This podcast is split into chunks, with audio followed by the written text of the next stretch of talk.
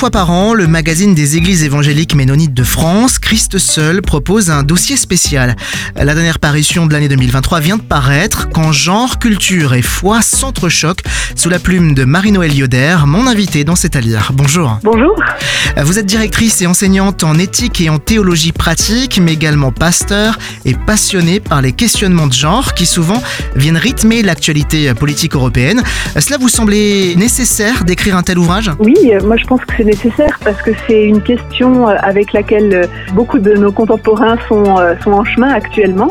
Et donc ça me semble être nécessaire que l'Église commence à se préoccuper aussi de ces questions, qu'elle gagne aussi en assurance dans les discussions, dans les dialogues, et puis qu'elle qu'elle s'ouvre aussi à entendre ce qu'il y a à en entendre. Distinguer euh, identité sexuée et identité de genre est loin d'être simple. Alors comment les définir? L'identité euh, sexuée, c'est euh, quand un enfant naît, et ben on regarde ce qu'il a entre les jambes. C'est souvent le moment où on décide si un enfant est un garçon ou une fille. Donc là, on part de l'identité sexuée. Finalement, les organes sexuels viennent de toute une cascade d'autres aspects de la sexuation, comme les hormones, les chromosomes. Et donc tout ça, ça a créé l'identité sexuée. Donc c'est corporel, biologique, quand on parle d'identité sexuée.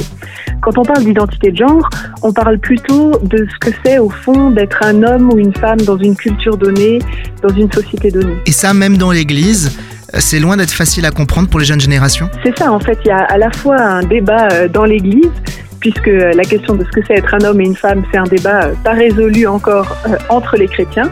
Et puis évidemment, si on pose la question du passage de l'un à l'autre, on est là dans un sujet de société où c'est nécessaire de pouvoir construire des bases. À travers les 72 pages, vous répondez à 20 questions, des conseils bienveillants à la lumière des valeurs bibliques.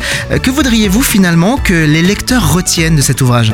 Pour moi, euh, ce que j'aimerais à la fois, c'est qu'on ose euh, le dialogue, c'est-à-dire qu'on ose le dialogue avec les personnes en questionnement, mais aussi entre nous, à la fois avec une posture euh, d'ouverture, d'accueil, de personnes qui ont une diversité de réalités, puis aussi d'ancrer sa foi dans les affirmations de l'écriture et de pouvoir avancer comme ça solide intérieurement et ouvert à la rencontre avec l'autre. Et pour finir, quels conseils euh, donneriez-vous aux personnes qui sont confrontées à ces questions-là, peut-être avec leurs propres enfants? Un des aspects, c'est de, chercher déjà à mieux comprendre ce qui se passe et puis euh, de prendre du temps. Je crois que ça, c'est le meilleur conseil qu'on pourrait... Euh, qu'on pourrait donner aujourd'hui, de ne pas se précipiter, mais vraiment de chercher la sagesse dans des situations souvent complexes.